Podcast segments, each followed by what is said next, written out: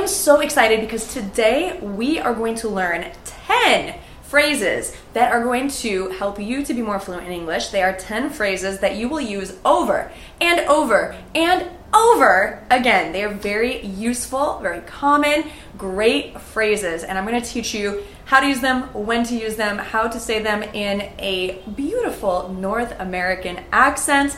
You are going to be a better, more confident English speaker. So if that sounds good to you, then let's jump in and learn the first phrase. The first phrase or sentence is thanks so much. Now, I love being grateful, showing our thanks, but many English textbooks, most English textbooks and teachers will teach you to say thank you or thank you very much. And there's nothing wrong with that. I promise you that is fine. However, I noticed that a lot more native speakers of English will say thanks or thanks so much if you want to add some emphasis. So let's practice. You can say it after me. Thanks. Thanks so much. Thanks so much. The beautiful thing is that the S on the end of thanks just blends easily into so. Thanks so much.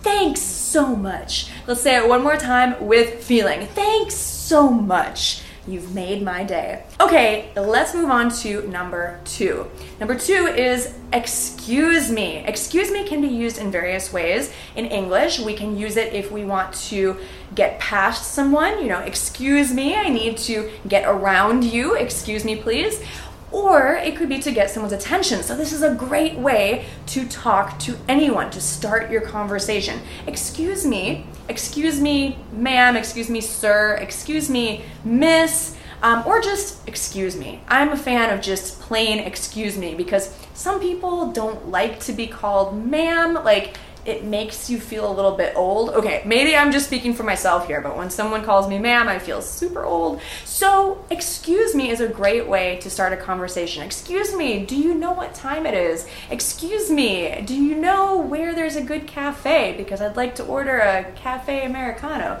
Um, anyway, excuse me can be tricky to pronounce. So, pay special attention to the Y sound that gets added even though there is no Y in the word excuse. So listen, excuse.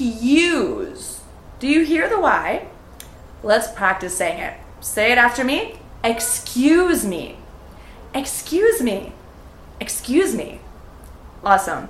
Okay, number three. I really appreciate it. This is kind of like another way to say thank you, but it just makes you sound so much more grateful and so much more fluent in English.